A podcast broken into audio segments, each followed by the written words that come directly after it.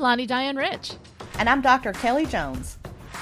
And this is Big, Strong, Yes. Welcome to Big Strong Yes, the show where we share our journey of reading three books that are inspiring us to embrace courage, creativity, and the call to adventure.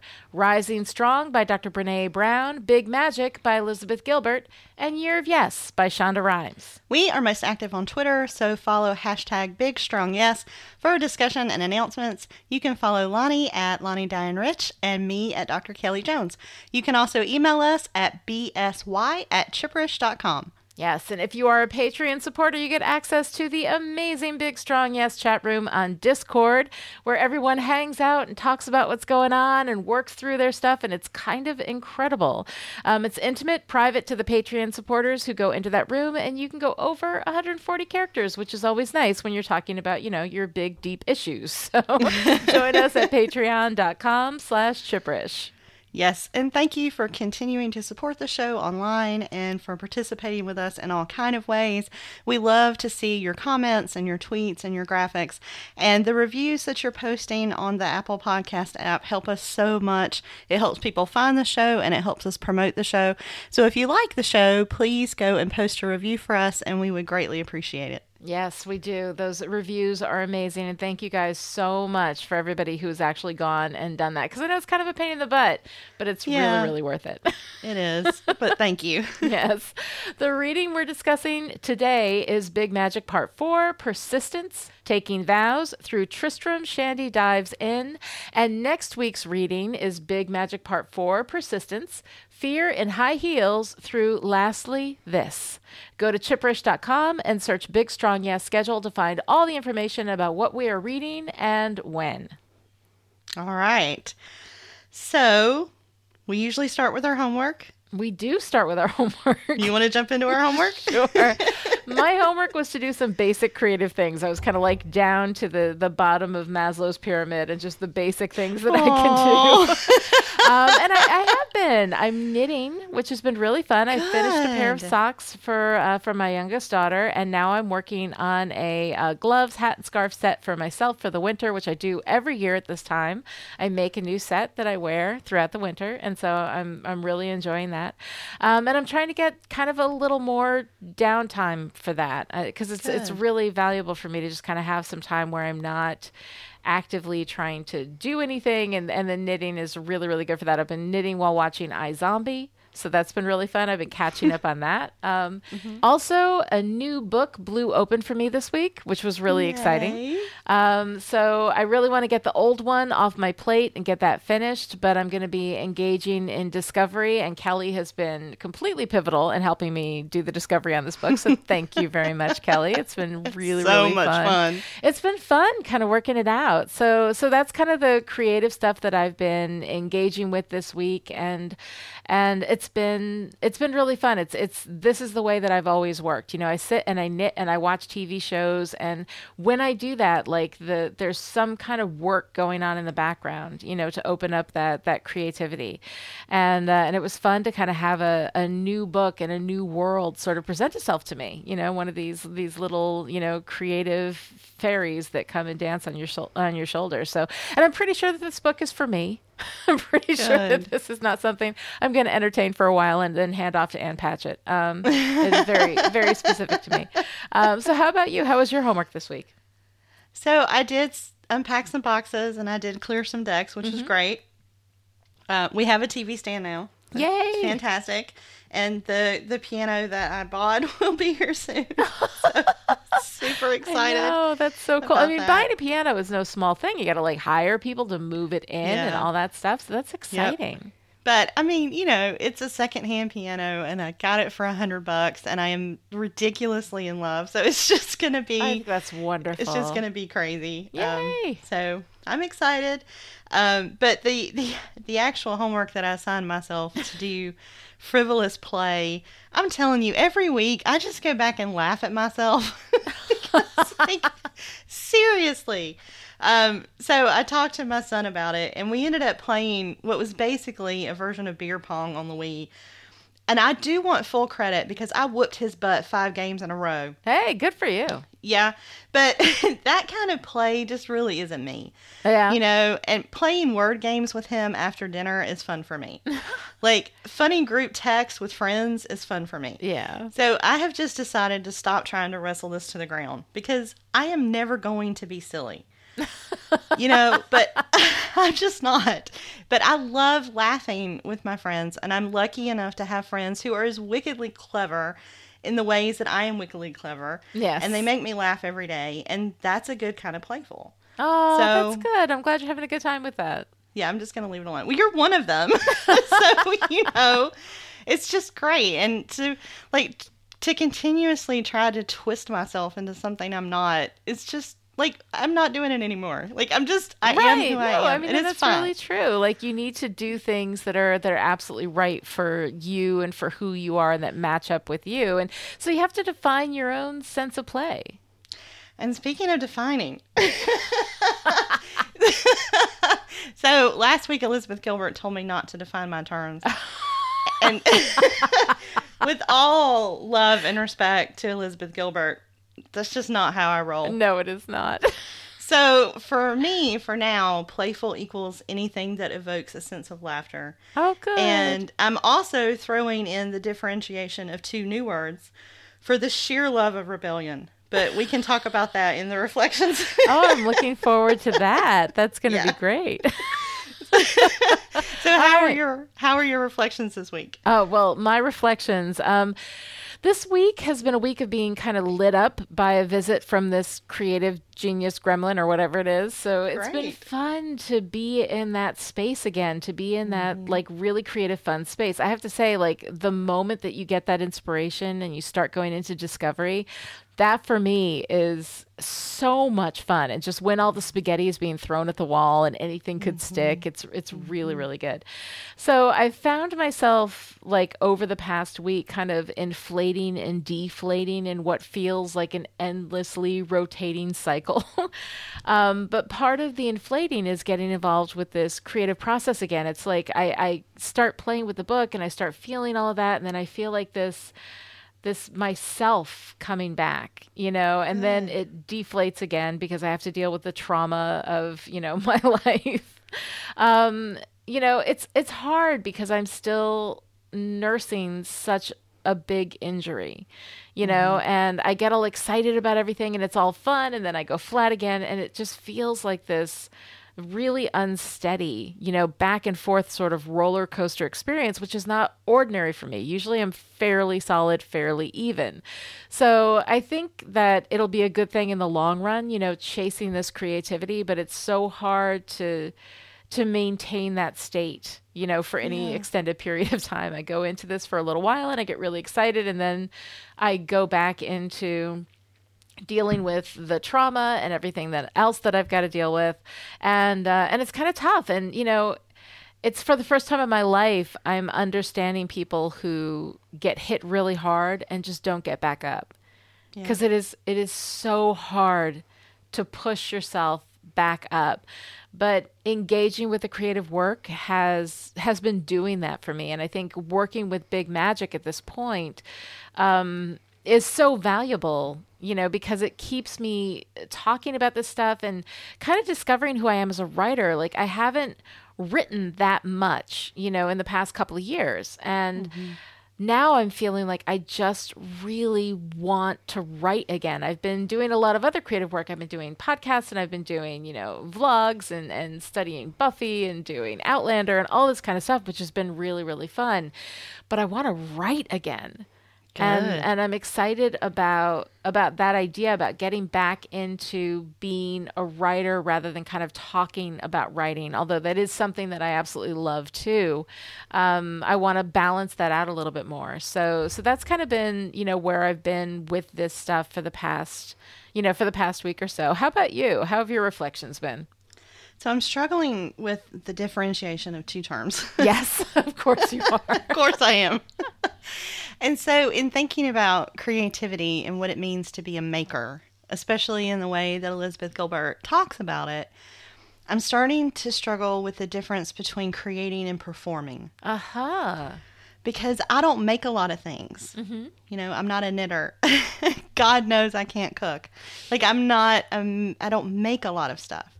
So I do. I used to do a lot of photography. I, it's one thing I have stuck with to some degree. I do take a lot of you know different pictures and mm-hmm. sometimes make some things out of them and, and do some different keepsakes. Um, a few months ago, I made a beautiful blown glass paperweight at an event oh. that was so much fun. But I'm not like it's not my natural go to, you know, creative state like to be a maker. But in unpacking this house, like I've been going through photo albums, and so from like the history of little baby Kelly up through the time I became a mom is is a history of, of performing.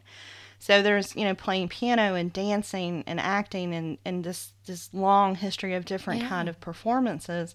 And now I think through teaching or crafting a lecture, presenting, you know, now with this new world of podcasting, and I wonder is there a difference between creativity in the way that Elizabeth Gilbert talks about it and creative performance? So, like, is creating an experience for an audience an act of creativity, even if it leaves nothing tangible behind? Mm, and what did you decide? I have no idea. This is why I'm asking my very smart friend who I'm podcasting with. there is no difference. It's it's all creativity. You know, it's all you are doing something like when you sit down at a piano and you play a song just for you you know, it's like if a tree falls in the forest and nobody's there to hear it, you know, does it does it make a sound? Um, mm-hmm. Yes, you know, and and the thing is, that you're there to experience it. So when you know, I mean, think about it. If you were talking to somebody who's a singer, mm-hmm. when they sing a song, is that an act of creativity? Would you define that as an act of creativity? I would define that for them, sure. for them. See, this yes. is the problem. The rules are not different. for you as they are for other people. I know we always do that to ourselves. Both of us do it. I'm just as guilty as you. So, I mean, please understand, I'm not pointing yeah. fingers here. Um, but yeah, you know, when I write something, there's this book left behind, or there's a mm-hmm. blog post, or there's a, you know, a, a podcast or something, right? Um, but that's still creativity. Even if nobody read it, I would still have created it. I would still have the mm-hmm. experience of creating it. And when you sing, when you dance, you know, um, yes, it is still an act of creativity. Any time that you put something into the world that wasn't there before, that is an act of creativity. So creativity, I I think Elizabeth Gilbert, because she talks about books, because she's a writer, so she's approaching this from that perspective, and that is is very very deeply woven into big magic. So it yeah. feels like, okay, well, this is only true if you're doing a writing or if you're doing a painting, if you're doing something that leaves something behind. Mm-hmm. But think about, I just want you to think about some time in your life when you've gone to a performance, right? And it exists in that moment and nobody's recording it. It's just you in a live theater, right? You know, and you go to a performance. That is an act of creativity. You know even though it's it's gone when it's done you know it's done when it's done it is still an act of creativity. So performance and creativity i don't think that there is a division. I think it is all part of creativity. When you make a meal you know everybody eats it and then it's gone Mm-hmm. You know, mm-hmm. it's still an act of creativity. When you garden and you grow a flower and then the flower, you cut it and you put it in a vase and then it dies and you throw it away, it's still an act of creativity. Well, that makes me feel a lot better, actually. Well, I think that it should. And, you know, you are making things. I mean, you're making podcasts. You know, I yeah, mean, it was, and I think, but then in my head, I was like, okay, is that a tangible thing or is it a performance? I don't know why I got stuck on this this week. Like, I have no idea why I did, but it like burred its little self in my head and would not let me go. Well, I think it's an interesting question. I think that you've asked a really interesting question, um, but I, I still, I don't think that there is a difference because I think it is the act of creating Mm-hmm. You know, even if nobody else hears you, even if you know, you know, in, in a couple yeah. of weeks when that piano is there and you play a song and nobody's God there help it. my neighbors. Oh, no, I like it because your definition says it is an act of creating, and that creation can be knitting a pair of socks, baking bread, writing a book, or creating a performance, and that works for me. Yeah, so, absolutely. I yeah. think it is. I think it all applies. Fantastic. All right. Well, good. I'm glad we solved that. well, now that you have solved my conundrum, do you want to jump into the reading? Yes, let's jump into the reading. All right. so, what did you think about this this overall, you know, section of the book? So, as much as I hate to say it, Yeah. because you know how much I love Elizabeth Gilbert, Yeah. this was not my favorite section of the book. Yeah, mine either. I struggled a little bit. I mean, there was there's good stuff in here, Mm-hmm. but it just overall was not my favorite section. Yeah, no, and actually, the I've been talking about this one part of the book that I absolutely hate, and it's in this section. So And interestingly enough, uh-huh. interestingly enough, my completely heathen heart is with you on this one. Yeah, yeah. Well, we'll get to that. We'll in get just there. a little bit. Let's go ahead and start with the taking vows part. Okay. Um, what did you think of that? So I have never actually taken a vow in my entire life, unless you count the promise that I made to my son that I will always, no matter what, love him every day of my life. And I no, was you amazed. took a vow though. Yeah. You, you took a vow when you had him. You said Yeah, the next 20 years, the next 18 years of your life, you were going to get him, you know, through high school and all of that. And you were going to be completely focused on that. I'm sorry, is that too personal? Should I? no, no. because I think you did. You did Well, take a vow. You took a vow okay, when you had you're that right. kid. You're right. I did. And I and it's funny you say that because I I do and I'm a little embarrassed to admit it on the podcast. I do say that. Um Mm-hmm. and that's something only a few of my very close friends know. I'm sorry. No, And- everybody knows because I've told everybody. No, it's we don't have to. okay. We can cut that out. No, it, it's actually really okay. Um I say it as kind of a joke. Yeah. I usually say it as a deal that I made with the universe, Yes. but I, I do think it is kind of a vow yeah. um, that this kid was going to come first. yeah. But I've never taken a formal vow, Right. I guess, like with a ceremony involved. huh. Um, so I was kind of amazed at her story of, of like this sort of formal thing about taking writing vows, Yeah. especially considering how young she was, because I did not have a sense of self, Yeah. you know, at that age. And I sure as hell didn't have a sense of purpose. Yeah. You know, at that age. And I'm not altogether sure that I have either now, you know, like not that clearly. Right. So I was, you know, how when she told the story of kissing Ann Patchett, Oh, yeah. and you were kind of like, okay, I believe this is true, but I'd like a signed affidavit. Right. Like, I sort of feel this way. I'm like, I don't think she would lie to me, but I really, Really? like, really? really? Yeah. So, yeah, it was just kind of funny. What about you? What did you think of this section? Um, I, I liked the idea of of taking that kind of vow, where the vow is to yourself, to your work. I mean, this is one of the things about Elizabeth Gilbert that I am I am struck with throughout the run of this book, and that is always so foreign to me, and yet feels so right. This way that she just puts herself first you know, this way that she looks at what it is that she wants to do and says, This is what I'm dedicating myself to, you know? And so, as, you know, a kid in her 20s took this vow to writing and to creativity, you know? I think she was actually younger than that. I think yeah, no, she was you know she was really young She was when young, she when she did this, and I love that idea. Um, I love the idea, like the idea of you know marrying yourself, right? Mm-hmm. You know that that you will pursue the things that that feed you and that are important to you. Um, and I, I- you know, I like this idea of taking vows. I, I've never taken vows as a writer, you know, um, but I've I've lived as though I have. I think I've always come back to story. I, I I went to school, you know, to study television, radio, and film, you know, because I wanted to tell stories and I knew that I loved television, but I didn't really understand what it was that I wanted to do. And then I knew I didn't want to live in Los Angeles. And at that time, if you wanted to write movies, if you wanted to write TV, you had to live in LA. And so I was living elsewhere. And then eventually I, I moved into novel writing because it wasn't about the form for me. It was about the story. Like I took a, a I went to a program that was about form, you know, television, radio, and film. I mean, for God's sake, the name of the program is form, you know?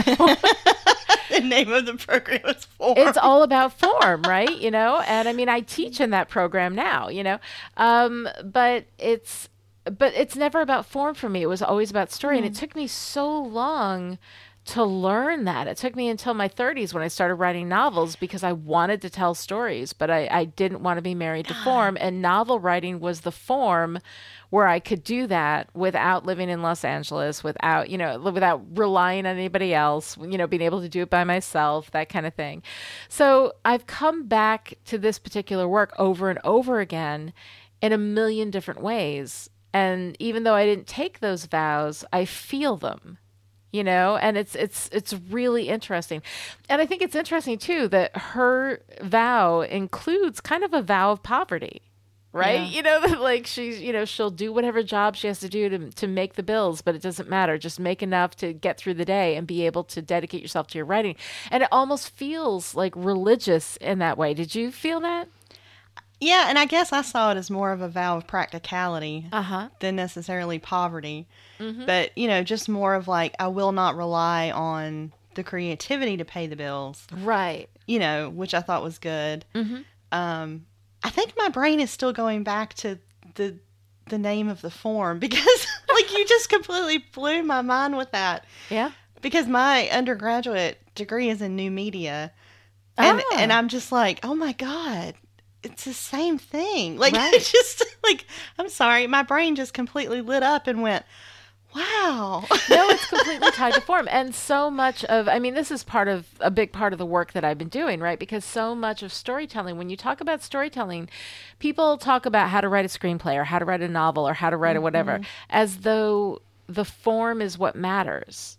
And it's not, it's the storytelling that matters. And so the narrative theory work I've been doing is, is about transcending form. It's not about form, it's about what are the universal aspects of storytelling, regardless of form. And I'm trying to like. I probably shouldn't say this, but like, you know, I'm talking to the people who are doing the TRF program now, and I'm like, you got to stop tying it to form because the form is because television is not a thing anymore. It's, you know, it's episodic storytelling, and I'm like, you know, movies are not a thing anymore. Like, you know, like there's so many, like, because of the way that our, um, you know, our media has evolved and taken yeah. on so many different forms that it's time for us to start thinking about storytelling. Right. You know, as a communicative you know thing yeah. in and of itself regardless of form. And what parts of storytelling are universal regardless of form? And that's basically the essence of the work that i'm doing right now. Oh i love it. And see now my brain takes that and goes back to vowels. Yeah. I'm like and then does the form of the vowel shape the vow because mine was a private thing yeah. between me and the universe. It wasn't until I just opened no, it. No, no, I meant Sorry. like there was no no, I meant like there was no witness to it. Right. There was no ceremony but to it. you were and, witness to it. Right. And does that shape the form of the thing? Does it yeah. shape the form of the vow and does it matter? And this is fascinating to me. And I just I just love when my brain lights up like that. That's all. no, it's fun. It's fun to think about it in in those terms too. Like is a vow you know, I mean, and I, I, think the answer to this is no, but like, you know, is it the witnesses that make the vow? You know, and I don't think that it is. I don't no, think it's think nobody it needs either. to witness it. When you make a vow, when you make a promise, be it in front of you know, uh, you know, a bunch of people, you know, in front of God on a Bible or whatever, when you make a vow, when you make a promise, it is you know, it is the same. So when you made that promise, that was just as powerful as any vow that anybody else has ever taken. So I, I, you know, and, and when she made this promise, you know, this was private to her too, you know, when right. she made this decision that this is what she was going to do. So, but see, um, hearing you talk about it like that, it's just one of those moments where sometimes a friend holds up a mirror and shows you a part of yourself that you haven't seen, and it mm-hmm. it sort of takes my breath away because I I don't think I would have seen myself as someone who had done that. Yeah. And seeing that you see that in me, I, you know, I'm kind of like, well, damn. oh, that's funny because every when you uh, whenever you've told me about that, I've always seen it that way. I've always seen as you took a sacred vow to your son when I you were like 20 I think that's kind years of beautiful. old, which is just insane. You were so young, but you you made this vow and what you did in that time to to put him first and to make a life for him. You know, I mean, it's astounding. I've just never seen it like that before. You're impressive as hell, kid. I got to tell you.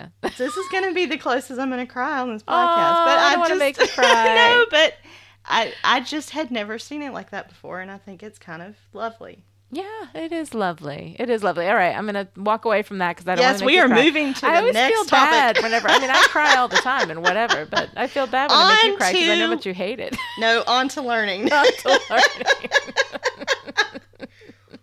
I liked this part. I liked the when she was talking about, you know, like she says on page 139, I had a boyfriend who was a musician and he practiced every day. He played scales. I wrote small fiction scenes. It was the same idea to keep your hand in your craft, to stay close to it.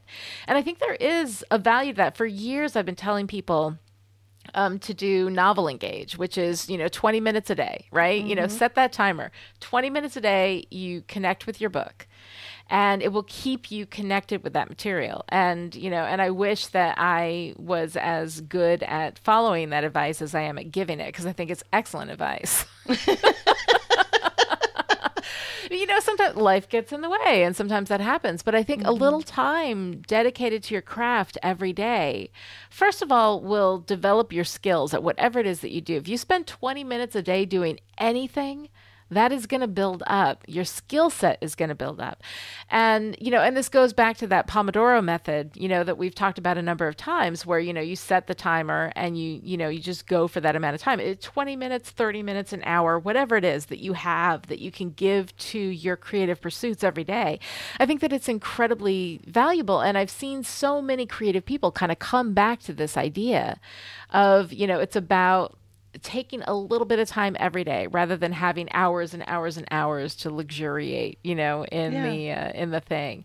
Um, and i thought that that was a really kind of nice concept. How did you feel about this part?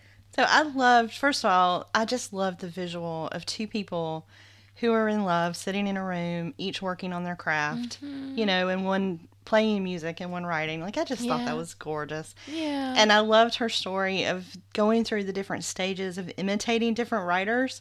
Mm-hmm. Like, and especially of trying to write the South, which she Oh. had never even been to the South.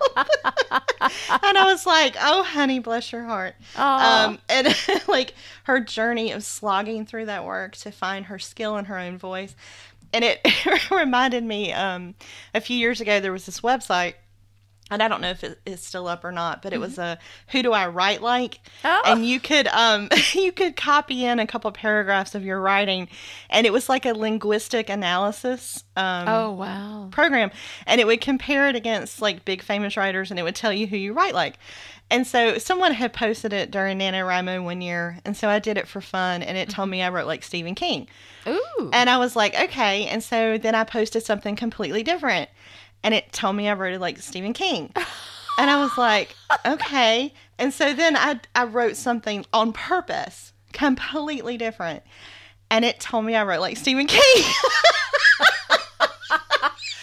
yeah I, i'm not sure how valuable so I was like, there is one damn author in this database, and his name is Stephen King. And his name but, is Stephen King, but I just right. thought it was, but it was a fun exercise, like trying to trick that database into giving me a different name, even though it didn't work. just kind of that Oh, intentional God. imitation, you know.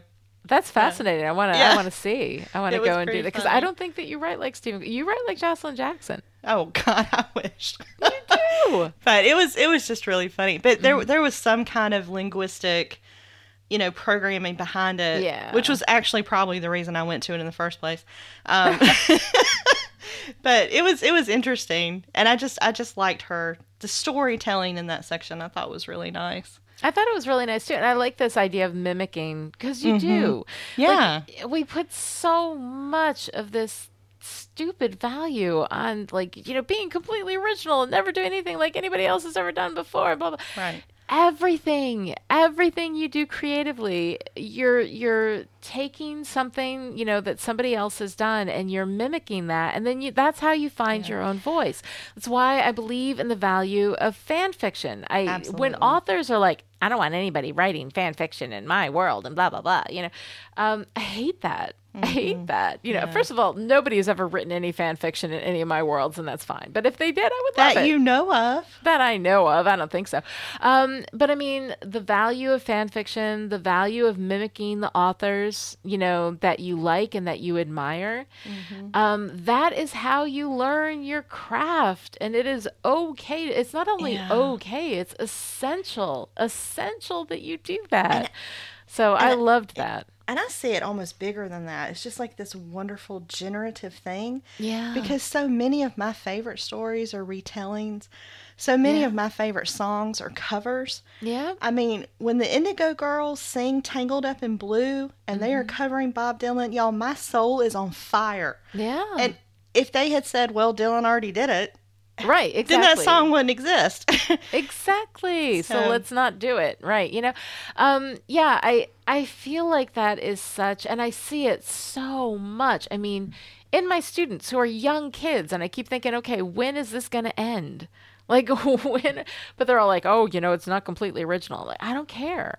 It doesn't Right. need to be original. It needs to be you, you know, and, and when you're young, like the first thing I ever wrote was when I was like 15. I mean, I wrote stuff like for school, like, you know, you get like assignments and stuff like that. But the first thing, like, you know, was an uh, like an episode of Moonlighting, you know, because I love the show Moonlighting. So I wrote a Oh, scene for an episode of Moonlighting. And, um, and it was me learning how to do this stuff. And you can't learn how to do it without looking at the people that you admire mm-hmm. and and doing something like that you know? And i think that that's completely fine. There's nothing wrong with that. And i hate that it it shuts down so many people before they start. I agree. you know because they're like well it needs to be complete and it needs to be this it needs to be it doesn't need to be anything. Just do it. Just do mm. it and see what it is Absolutely. Yeah. And and if ideas are these, you know, wonderful little buzzing creative entities, Mm-hmm. there can only be probably so many of them and they're going to keep revisiting us in new ways. All right, so I mean, you look at Shakespeare. Like so many people have reimagined Shakespeare. They're taking Hamlet and they're putting it in like the 1940s. You know, there's a new way to look at everything, and there are only so many stories that have been told. And you know, this is very specifically with regard to writing because I think writing is where this has the most deleterious effect. You know, people are you know people make you know Bouffe Bourguignon like the I didn't pronounce that correctly, but like Julia Child. Like you know, you follow a recipe by Julia Child, and you're not like, well, I didn't make up a new recipe on my own, so it has no value. You know, you're like I'm following a recipe because this is something that people have done, and you do creative things with it, and you add new spices and you add new things to it, but you have to start with the original recipe first. Right. And that's how you learn how to do those things. And I think that in writing, I think almost more than anything, maybe music does this too, although music actually has this lovely thing that's been going on with the sampling, right? Where some artist will sample somebody else's work and then bring something new to it. And I think that that is amazing. And I would love to see that that kind of freedom embraced in writing as well because so many writers shut themselves down so early in the process because they're afraid to mimic somebody else Yeah, I agree. but I think it's good. And I think it's it's really really valuable. So I, I liked the the section on learning.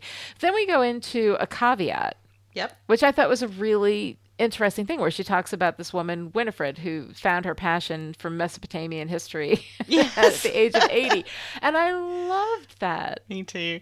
Winifred sounds like the kind of woman I want to grow up to be like. Oh, Um, yeah. I love this story.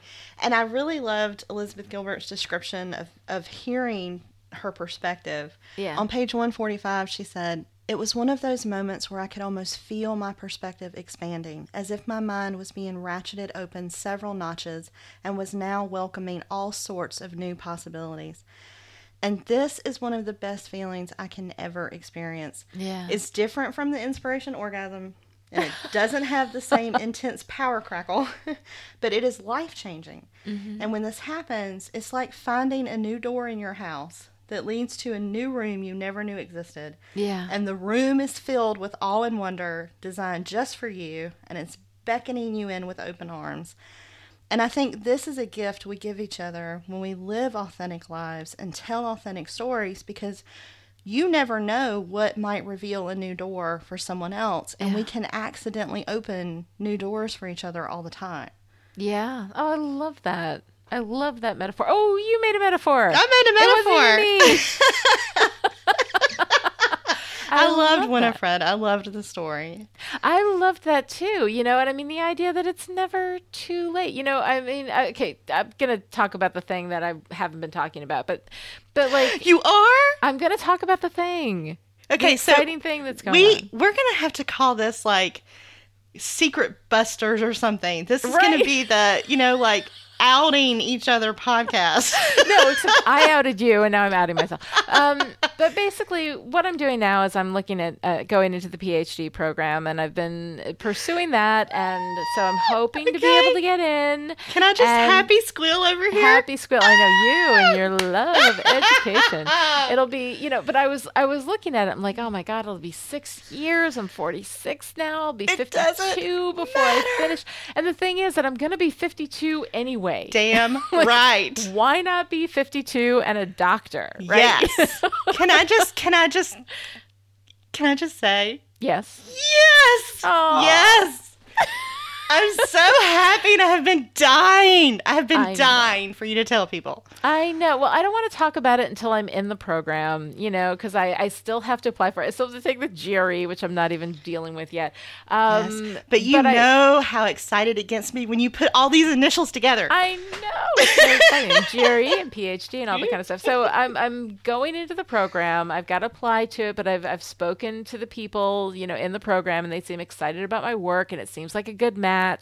So, you know, we'll see how it goes. I'm just I'm I'm pursuing that process now. You know, I'm working at a university, I get remitted tuition, and I just thought why not? You know, I've Why been doing this work. I've been building narrative theory and I've been doing research and I'm doing all this stuff, but I don't know how to do it. And I want to learn how to do it. yeah. You know? Because it's fucking fun. It is, you know, and it's it's work that I've been doing anyway, so I might as well go ahead and get the degree for it. So that's what I'm working on right now. But, you know, I mean, the only like it's never too late to do something. And and so often people get to like our stage in life, right, where their kids are going off to college, you know, and like what do they do? You know, they just kind of sit around and they have this house that they had for the kids, and then they just kind of like do their thing, whatever. That is like, so not my plan. I know, but the thing is that like it is it is a new freedom. You spend this time dedicate you make that vow, right? You dedicate that time to your kids. And then when your kids grow up and they go out into the world, like it opens up a whole space for your life where you can start and do things, you know? And I'm excited about that. So I'm I'm looking at these things that I can do and I'm looking at these opportunities that I can take advantage of. And you know, working at a university is wonderful because you get, you know, the tuition and they they Yeah. encourage, you know, that exploration. And so it's it's very exciting. But I mean, I think the thing is, you know, the only question that you need to ask is are you alive? And if the answer is yes, then the answer to the question you're asking yourself, which is should I do this thing, is also yes. you know, like no matter what, no matter what age you are, no matter what stage of life you're in, um, eh, the starting of new things isn't just for youth. You know, um, you can do these things, and so you know, you look at Winifred, who in her 80s was like, "Hey, I'm into Mesopotamia," she just went in and did this thing.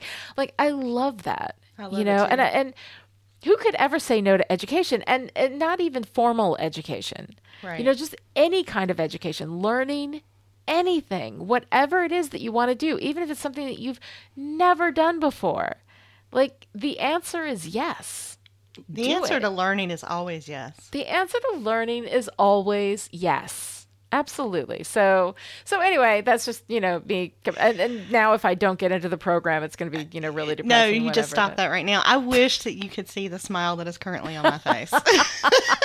That's all. That's all. And and wasn't why not like one of your potential tattoo?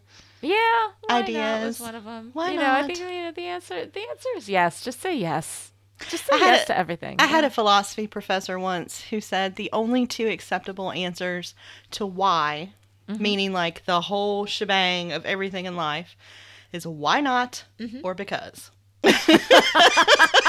I like that. I think that's good. All right, so that's my my big thing that I'm working on right now. That's the next stage of my life thing that I'm going to dedicate myself to. So Good. So we'll get you started and then we'll figure mine out because I I, I can't say that I have a plan. Uh, you don't need a plan though. no. You don't need a plan. You just got to do stuff. You just got to say yes. Well, you went out and bought a piano. Yeah, I think God Just knows. say yes. Whatever it is, just say hmm. yes. All right, so the next section is the empty bucket. the empty bucket. And what did you think about that? So she really talked about like this was her way of going through her creative process so much that she learned to recognize and manage her creative patterns yeah. as like ways of working with her fear and anxiety, saying like, "Oh, I remember this stage. This is when this happens, and this is how it felt." And it reminded me of learning deeply how to work through an SFD. So, like, oh, you know, yeah. way back to Rising Strong and our right. shitty first drafts, which have actually become like incredibly easy for me. Mm-hmm. Um, I know, like, I know what it feels like when I need to write one. I know what it feels like while I'm writing one. I know not to send them to the people that they are about. um, you know, like well, least you've learned that much. I, I haven't learned that yet, but I'm working on it. I, you know, I know how I'm going to feel when I get it out. Mm-hmm. Like I know the process, and I know what the process feels like. Um, and and there's a there's power in that. So I yeah. think like if I could learn how to do that on the creative side as well, it would be incredibly helpful. So I think it was interesting insight from her that she's learned her process that deeply and she's learned sort of that emotional pattern that goes with it. So how about you? Yeah, no, I mean I think that this is this is really like that like that whole thing I was talking about last week, like letting it run through you. Mm-hmm. You know, um, that you get to this point where you you know, and she was talking about all the like various phases of her panic, her creative panic throughout the whole thing, you know. Yeah. Um, and and so it's, it's she refers to it as a creative process, and and that's not how I see process because process is how you create something, mm-hmm. but this is is like the cycle that she goes through, the psychological cycle that she goes through at different stages of of the creative process for her. And I thought it was really nice that she sort of recognized what that was. Yeah. You know that like okay, so this is when I freak out about this thing. It's okay. Mm-hmm. It's not a big deal. Rather mm-hmm. than letting the fear and the anxiety grab a hold of you and control you, and rather than, dear God, you know, like she said, fear sits in the back seat. It doesn't even get so much as to choose the radio station, right? Right. Um, you know, that like not giving in to that fear, understanding, looking at the fear and saying, okay, I understand that this is something that I'm experiencing right now, but I will ride it out and it's going to be okay. And I can continue to create you know, through that. And I thought that that was a really valuable kind of thing. And then on page 146, she says, My single greatest expression of stubborn gladness has been the endurance of that trust. Yeah, that was beautiful. Yeah, I like that a lot. You know, just that, that you trust yourself, that you trust the process, and that you know that even though you're feeling freaked out about this whole thing right now, you know mm-hmm. like like that moment before you publish the podcast that moment before you put the book out there so learning that process right you know that there's that moment where you're like oh jesus people are going to listen to this and i'm going to sound like an idiot you know mm-hmm. i've actually kind of gotten over that mm-hmm. i've been sounding like an idiot since aught seven so i'm i'm really okay well, it's, in public it's you know? funny though hearing her talk about that i think i i have gone from you know with the podcasting like panic to where it's it is starting to be fun Although there there is always oh that. God, hangover. has it not been fun? Has it been a panic for you this whole time? I'm no, so sorry. No, no, not at all. It was at first, but but it, there's always that. Oh God, I can't believe I said that. But yeah, but it is it is fun. Mm-hmm. You know now, and, and I was so nervous at first that I didn't think it ever would be, but it really is. Oh, good. Well, I'm glad you're enjoying it. I mean, the thing is, like, I can't even tell you how many people I've pulled into. I'm like, you're going to podcast with me. Um, you know, and I've pulled people into it, and it, it always ends up being really fun. There's something about uh, like I love being able to express this stuff and share it. You know, mm-hmm. I mean, I mm-hmm. think that like, you know, I went into that program for television, radio, and film, but I mean, I went to a communication school right. that was about figuring something out, about creating something and sharing it and mm-hmm. expressing it to other people, you know, which has been my life's work, which has been so much about like, it's about doing this and understanding it, but then also expressing it and sharing it. And there's something in me that is very driven to do that sharing. And then I, I drive other people into it. well, and there are many of us who are very glad that you have. oh well, thank you. Um, but you know, I mean, I know that it's it's hard. The sharing part is hard um, because you're putting yourself out there. It's an, it's vulnerability. You're in the arena. Mm-hmm. You know, I mean, mm-hmm. it's it's tough, but pushing yourself through that and and finding your way through to I've created this thing and now I'm going to move on to the next thing and now I'm going to do the next thing you know um, I think is is really valuable you Yeah. know, and just and just creating this stuff and putting it out there and then creating something else and putting something else out there. And it goes back to that paradox from last week, right? You know, take it seriously, but don't take it seriously. Yeah. You know? No, I And you really, have to really live in that love the fact that it can be fun. It is fun. Yeah. It is fun. Well, I'm glad. I'm sorry. I know, I know I've stressed you out a lot with this No, stuff. oh my God, please! I'm the one with all the this the like audio stuff that's gonna stress anybody out. But Oh, um, but it, it was interesting when we got into the shit sandwich section. oh yeah. Um, on page 150, she said, "What are you passionate enough about that you can endure the most disagreeable aspects of the work?" yeah. And I went, "Well, academics." There you go. Right. Obviously, um, to some extent, photography because you know I have endured horrible weather and tons of you know time waiting for good shots and Mm-hmm. have pretty much done that consistently most of my life because I do love it. But I would put podcasting in that too because um, if if if it is possible to break, do it wrong, forget to plug in a mic. You know, I call it podcasting with boobs because I'm going to knock that mic over at least once an episode. Like, make a mistake, say something stupid, mispronounce a word. Y'all, if it can be done, I'm to do it yeah. but but it is worth it because it genuinely is fun um, it is. Yeah. you know and and so it was just sort of really neat to sort of think about this in the context of that you know of that well yeah i mean the shit sandwich i thought was was really funny i mean this part always makes me laugh because she's right you have to love the thing enough to stick through all the tough parts because creative endeavors are mostly tough parts. Yeah. it's mostly the hard stuff. But then you get to do the thing and you get to put it out there and and see how people react to it and see what it does for them. I mean mm-hmm. it's it's an incredibly rewarding thing to do, you know, and and I mean whatever it is that you're creating. If you're creating, you know, incredible meals and you feed your family, and it's it's uh, wonderful to be able to give them something that's that's nutritious and and delicious and you know incredible, and that you have this this experience where you're eating that dinner, you know, I mean whatever it is that you're doing that's creative. I think the creative part of it, there's always that part where you're sharing it with other people.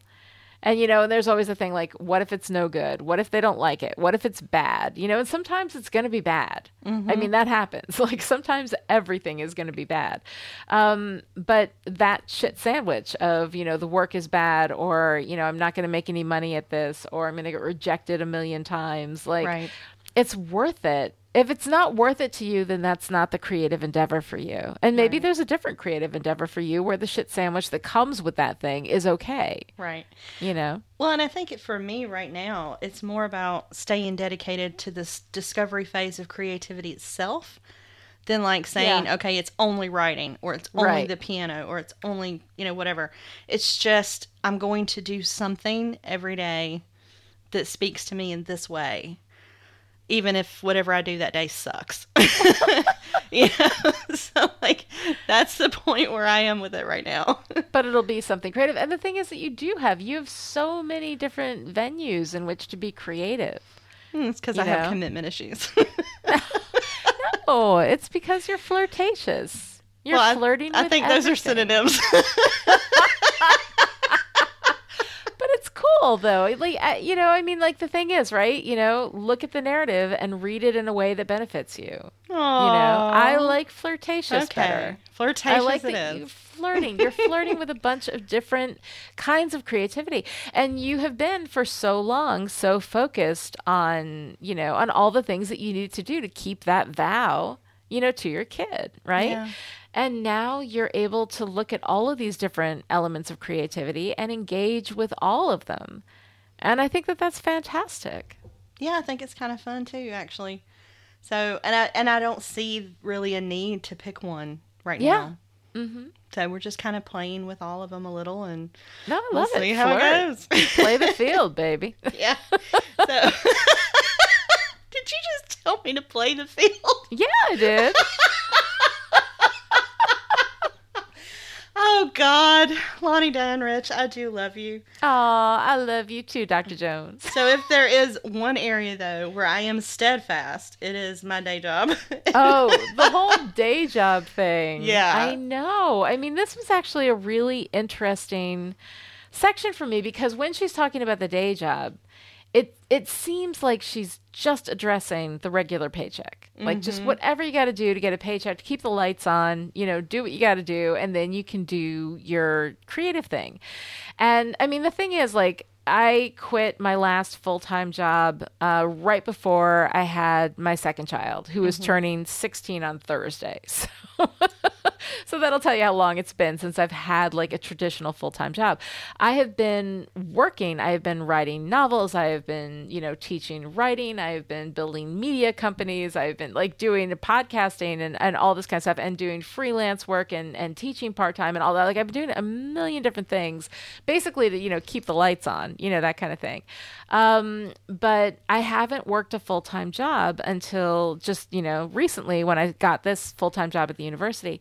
And for me, the revelation has been that there is a value to you know to obviously you know the money and the stability and the security is is amazing and i love that and it's wonderful knowing how much money i'm going to have at the end of the month you know that's Yeah. really valuable um but there's also something in having a daily schedule and having things to do that aren't about the particular brands of creativity that I choose to engage with.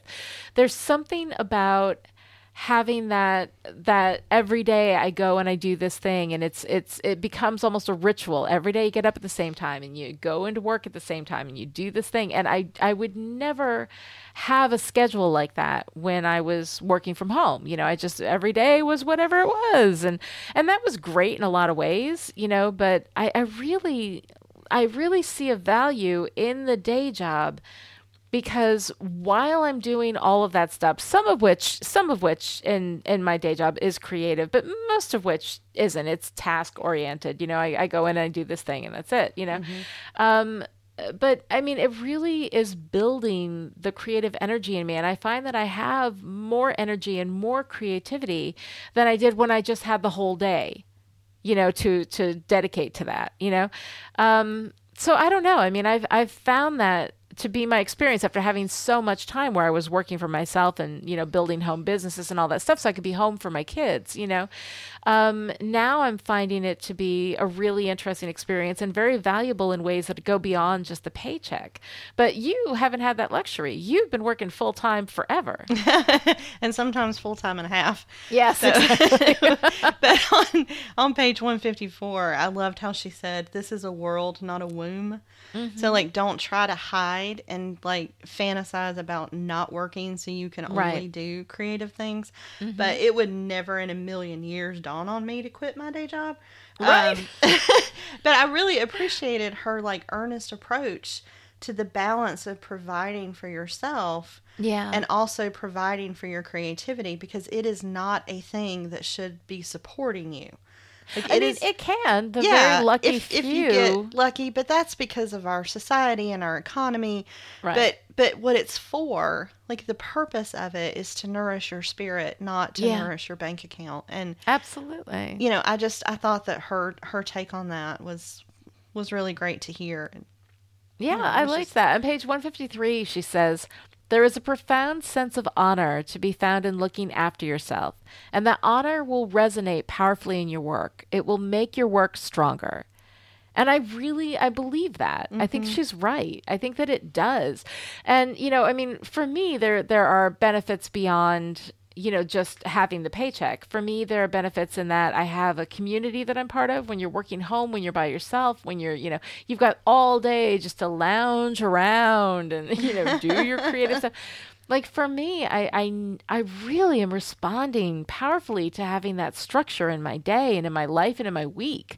And while i do feel you know a bit overloaded and a bit overwhelmed and i'm adding on you know a degree seeking environment to that as well um you know it's i like it it's it's good for me and i feel the benefit of that and i like working like that I'm glad. so I don't know, like even if I had the choice, you know, even if I had enough money from all of my creative pursuits that I could just quit my day job and not ever go back, I don't know that I would. I'm glad I- it's I working think I- you I like like it. Yeah, Yeah. that's wonderful. Yeah. So that moves us into the paint your ox part of it.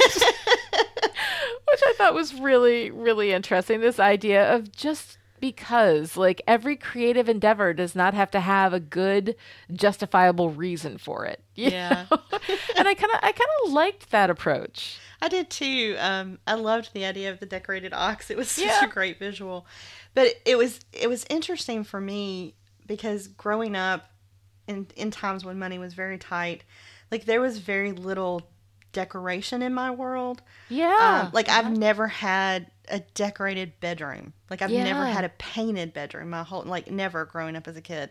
Mm-hmm. And I think that's one of the reasons that Christmas was so magical because all of these pretty lights and ornaments mm-hmm. would become part of the landscape for a little while. But I did not grow up in an environment of like visual creative celebration and it's just yeah. not a natural tendency that I have and I greatly admire people who do.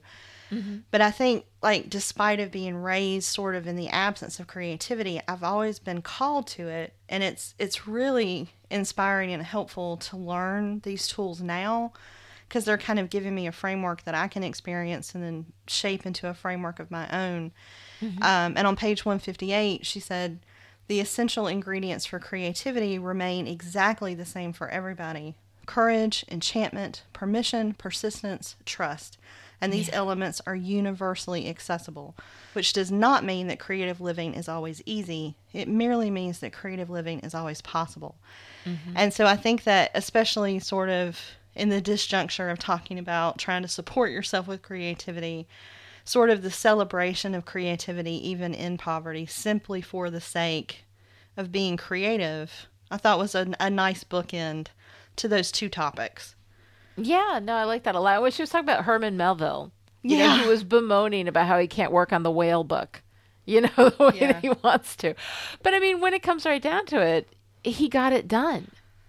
You know, I mean, he wrote Moby Dick. Like yeah. he made it happen, and um, and I think that you you can. I mean, you you think about what the ideal environment or what you imagine the ideal environment for your creativity being. Mm-hmm. You know, and the thing is that it's it's I don't think it is just sitting around and having all day to do nothing but create.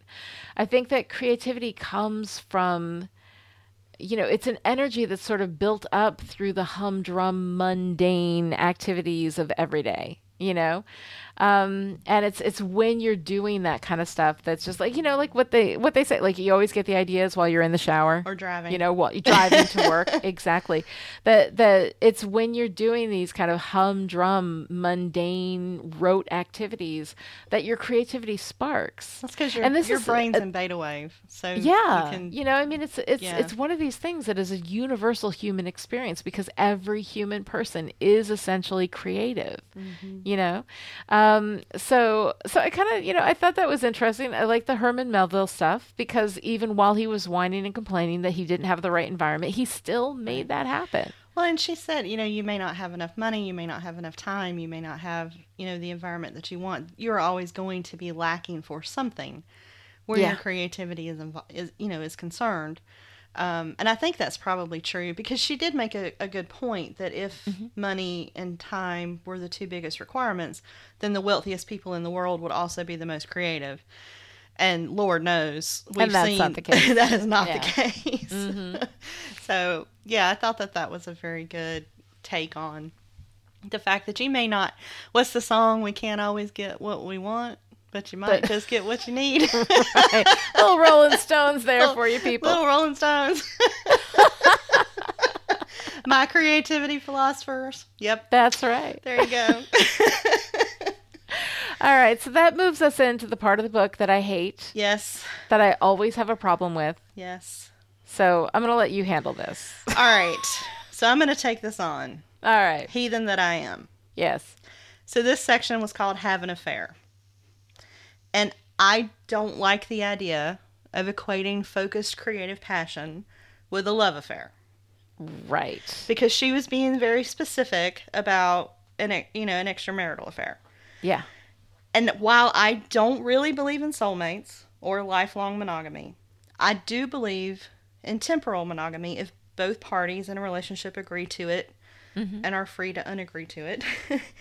And this seemed like a careless treatment of passion and love to me, and that is not sexy. So Yeah. if you're going to focus intense, passionate pockets of time on something, it seems to me that it should be something you love freely and deeply, and it should be something that is yours and that loves you back. And mm-hmm. whether or not you choose any, you know, to tell anyone else about it is irrelevant. Yeah. So I just, especially coming from her, I thought that this was a careless treatment of something that may have just been trying to be metaphorical, but I particularly did not appreciate.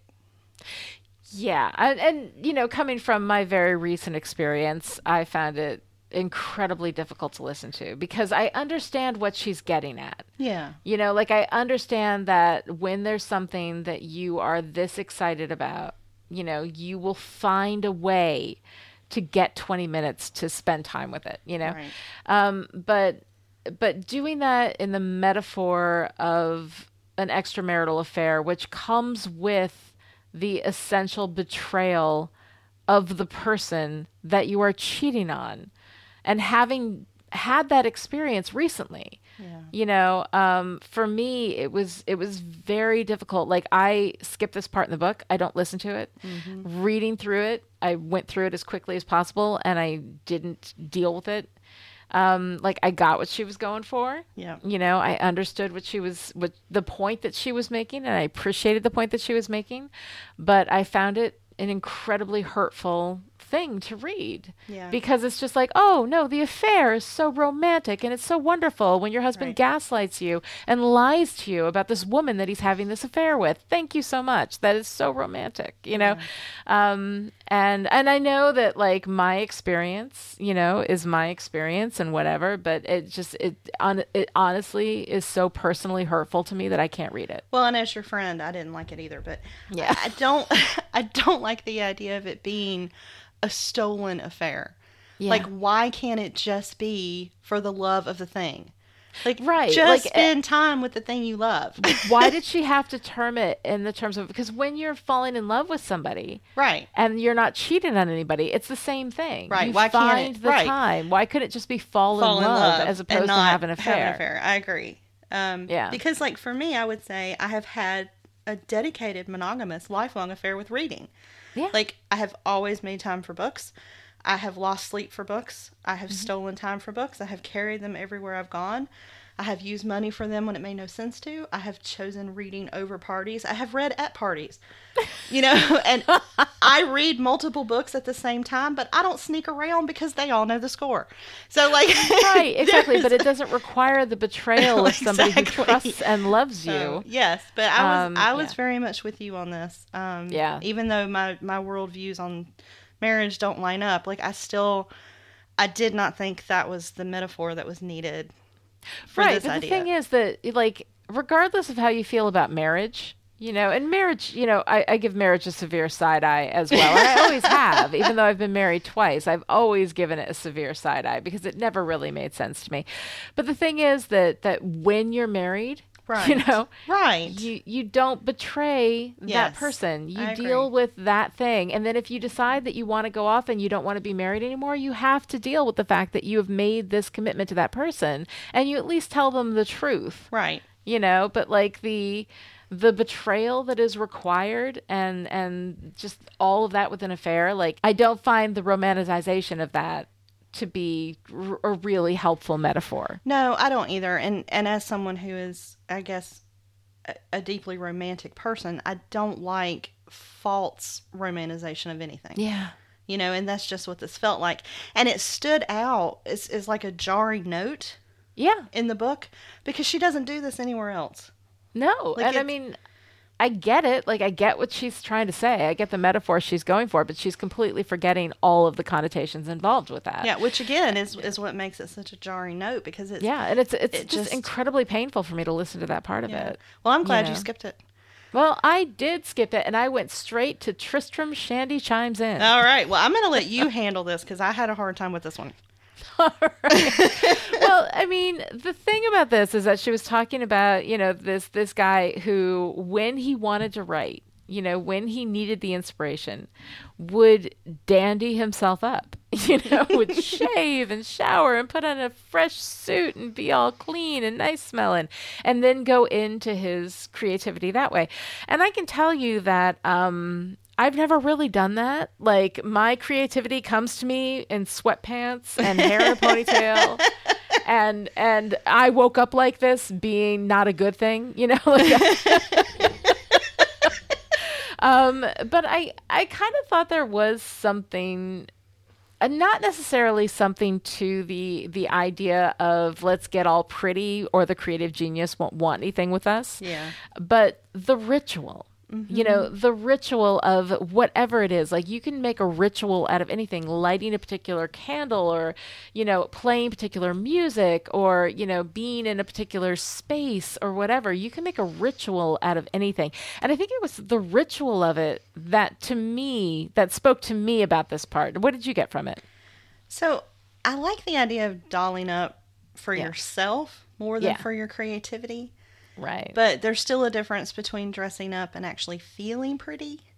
And yeah. that's an area where I still struggle. Oh. But it never hurts to dab on perfume and let my hair fall down in long waves and wear lipstick. And I do that sometimes because sometimes I'm a girly girl. All right. But if I do it, it's going to be for me and it is not going to be for some creativity, you know, demon. No, I like that. I like that. I mean, for me, like it, you know, this idea of getting dolled up and everything is is is great. But what I read into it was more that it was about having a ritual Yeah. that calls your creativity. Right. And and You know, maybe and so. I think that's good. Yeah, maybe Yeah. and I and I you know with candles or with other things, I have Mm-hmm. not ever thought about getting dressed up as part of a ritual. So that Mm-hmm. that is interesting to think about. Yeah, I mean, I think that that's how I read it Okay. because uh, You, know, have a more generous reading of it than I do, so we will go with yours. Well, because otherwise it just seems silly. It does. I mean, it seems a little silly to get dolled up for it. Because I got to tell you, like most of my books were written, you know, either at, at a time of day, like first thing in the morning. I get up at like four in the morning and right before the kids got up and needed to go to school or whatever, or I'd wait until they went to bed at night and then I'd write then, and you know, and I was never at my prettiest or best smelling, you know, No. at that point. Um, and the creativity always managed to come and hang out with me. And I don't think the creativity cares what you look like. But I feel like there's something about treating the creativity as though it is a special thing. yeah. You know, doing something special for the creativity. All I know is Um, if I got up at four o'clock in the morning and put on lipstick, creativity damn well better come kiss me square on the mouth. If I'm going to go to that kind of I trouble, mean, right. so, you know, there was a lot of good in this section. I think maybe we just had one bad part that threw us out because we had a lot of good stuff. No, But- there's a lot of good stuff here. What was your big idea? What was your aha moment for this? God, I think for me it was the day job. And now that we're talking about Tristram Shandy, I'm, mm-hmm. I'm I'm thinking about the ritual. I love Uh, that. because a day job really is a ritual. it is, and you have been getting dolled up and dressed up, and, I and I, love that you're doing that. I have. And the thing is that, like, I actually enjoy it. You know, Mm-hmm. for years, because I've been working at home and I've been like, you know, sweatpants and no makeup and hair in a ponytail and all this kind of stuff. But I started working. And when I started working, I was like, all right, if I'm going to go in and be around people, I'm going to be like presentable. You know, I'm going to try to look professional. And I started, I bought a bunch of dresses, which is something I've never really worn. I've always been like a jeans and a t shirt kind of girl, you know? Um, and I started wearing these dresses to work, and I really like wearing the dresses. I like the feel of it, and it's also really incredibly comfortable. you Yeah, know, it's just a, just a dress, you know, and you have these flowy skirts that all, you know, and and and so uh, you know, every day I get up and I do my makeup and I do my hair, and I like the ritual of it. I like the ritual of making my tea and drinking it in the car while I'm driving to work, and you know, and listening to podcasts and whatever. There's a ritual to driving to work every day. There's a ritual to, and there's something about like the ritual element of a daily job that I think has been incredibly valuable to me because I, I believe very strongly in ritual. I really do. But unless I'm forced to, I won't do it, you know? Um, if I have to put on hair and makeup and do it for the job, like I like doing it. I actually do. You know, I actually enjoy the process of it. Um, but I won't do it unless you know I'm forced to by like the daily grind. So there's something about the daily grind that has that element of ritual to it that I find really valuable. I love it. So I, love I don't know. So that was kind of so the well. thing that I that stuck with me, my aha moment. What about you? I'm glad. So it's ironic because I just, you know, have to be rebellious within myself Mm-hmm. because my favorite quote came from my least favorite section, but I am going to I am going to disjuncture the hell out of this. So, All right. on page 161, she said, Even if you only have 15 minutes a day in a stairwell alone with your creativity, take it. Go hide in that stairwell and make out with your art. And I love the quote because I am a shallow, shallow woman, and it made me laugh. and I like the idea of bringing this kind of focused passion to a stolen amount of time, mm-hmm. but not in the context of an affair. Right. So mm-hmm. it's instead it's going to be a passionate amount of focus time in a stairwell with a dedicated love that can change as I see fit, where both parties are aware of what's going on. yes. But I had to take this big idea out of context in order to have the aha woo woo moment with it. I like it. I like it. No, I think that's really, really good. yeah. So, what was your strong challenge? What did you resist? Oh, well, the well, whole yeah. affair thing. I think yeah. I hated that. I just, I, I hated that so much. I just, I can't even tell you how hurtful it was. You remember that scene in Dead Poet Society when Robin Williams tells the students to just rip that page out of their book? Yeah. I give you permission. just rip it out Just of the book. rip it Um, out. Yeah, I, I just, I couldn't engage with that as much as I appreciated the idea behind it. Yeah. it just it, it threw me out of it so much and was so like it felt so personally hurtful to have to read that. I kind of think you should rip it Um, out and maybe set yeah that i just fire. had a i had a problem with that so what about you what was your strong challenge Well, this is hilarious because I wrote this before we went off script. Here's what I'm going to read this, okay, so you can laugh at me because Yes. usually I laugh at myself the week after. We get to do it early this week. I said, I think I resisted the vows. because I can't ever imagine myself taking them.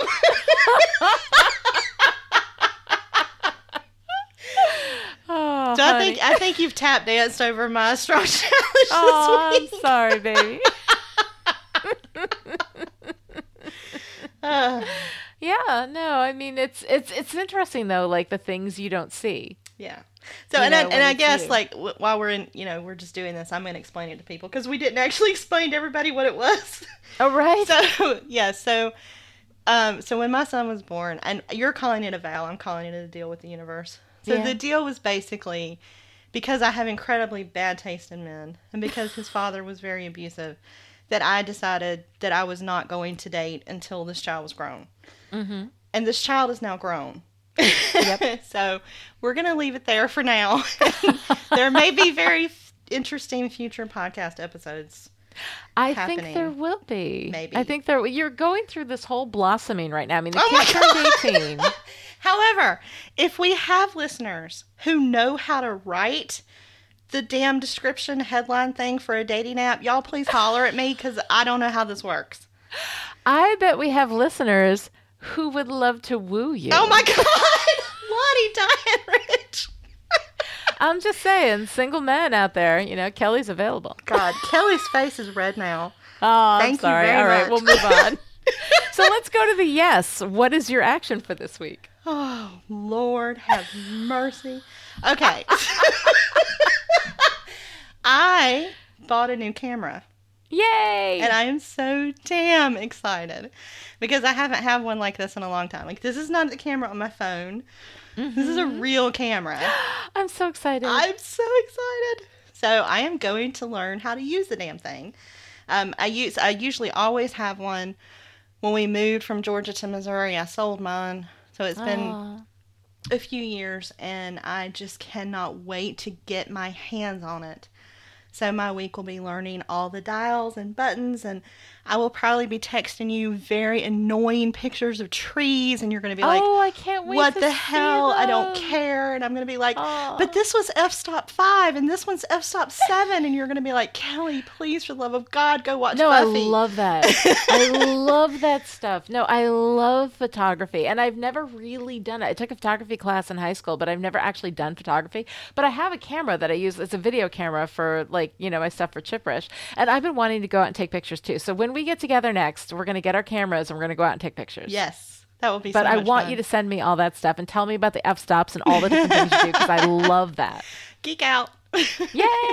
No, I love that. I think that's fantastic. What about you? What's your homework this week? I'm gonna Pomodoro. Yay! find a half hour every day, you know, just to to work on these books. I I want to finish the one that I'm in drafting with, mm-hmm. and I mm-hmm. want to work on the discovery for the new one. And uh, you know, I, I'm so tired once I've done all the things that I have to do in the average day. But part of why I'm so tired is because so much of my energy is going into this like seemingly endless healing process. It feels like baby. I'm not healing and I'm not making any progress. I'm just constantly putting the energy into it. And I keep thinking like when I have that energy back, when I've healed enough that I don't have to put so much of every day just into trying to get through it, you know, um, having that that time and that energy to to spend time with my with my work and with my creativity and with these books you know, I'm really looking forward to that. And so that's kind of the thing that I want to do. I want to Pomodoro but it and spend time in the book. You thinking that you have made no progress. If you could see what I see. Oh my oh, god. Baby. It's like you've run 20 miles on a marathon and you you're still looking and going, "God, I wish I had walked a mile." Like you have no idea. you have no, no it idea. feels because it still hurts every day. It's so much pain. It's so much difficulty. And it just like going through that every day that it's still so hard um, you know, I find just exhausting. But I think about like all the energy that goes into that. And if I had that energy to put into these other things, you know, I mean, how incredible would that be? So I'm kind of looking forward to when the healing is done, know. you know, and I can move on and I can actually put that energy into other things. Yes, it is going to be amazing. Yeah, I think so. All right, so that brings us to our closing quote, which I chose, um, and uh, and I took it from Robin Williams, Aww. who um, who I have adored for so many years, and I think is just was one of the most incredible people that we were ever lucky enough to have on the planet. Absolutely. Um, and one of the things that he said was, "You're only given a little spark of madness. You mustn't lose it." Big Strong Yes is a Chipperish media production and is entirely funded by listeners like you. To find out how you can support Big Strong Yes and everything Chipperish Media does, visit patreon.com slash chipperish. Thanks, y'all.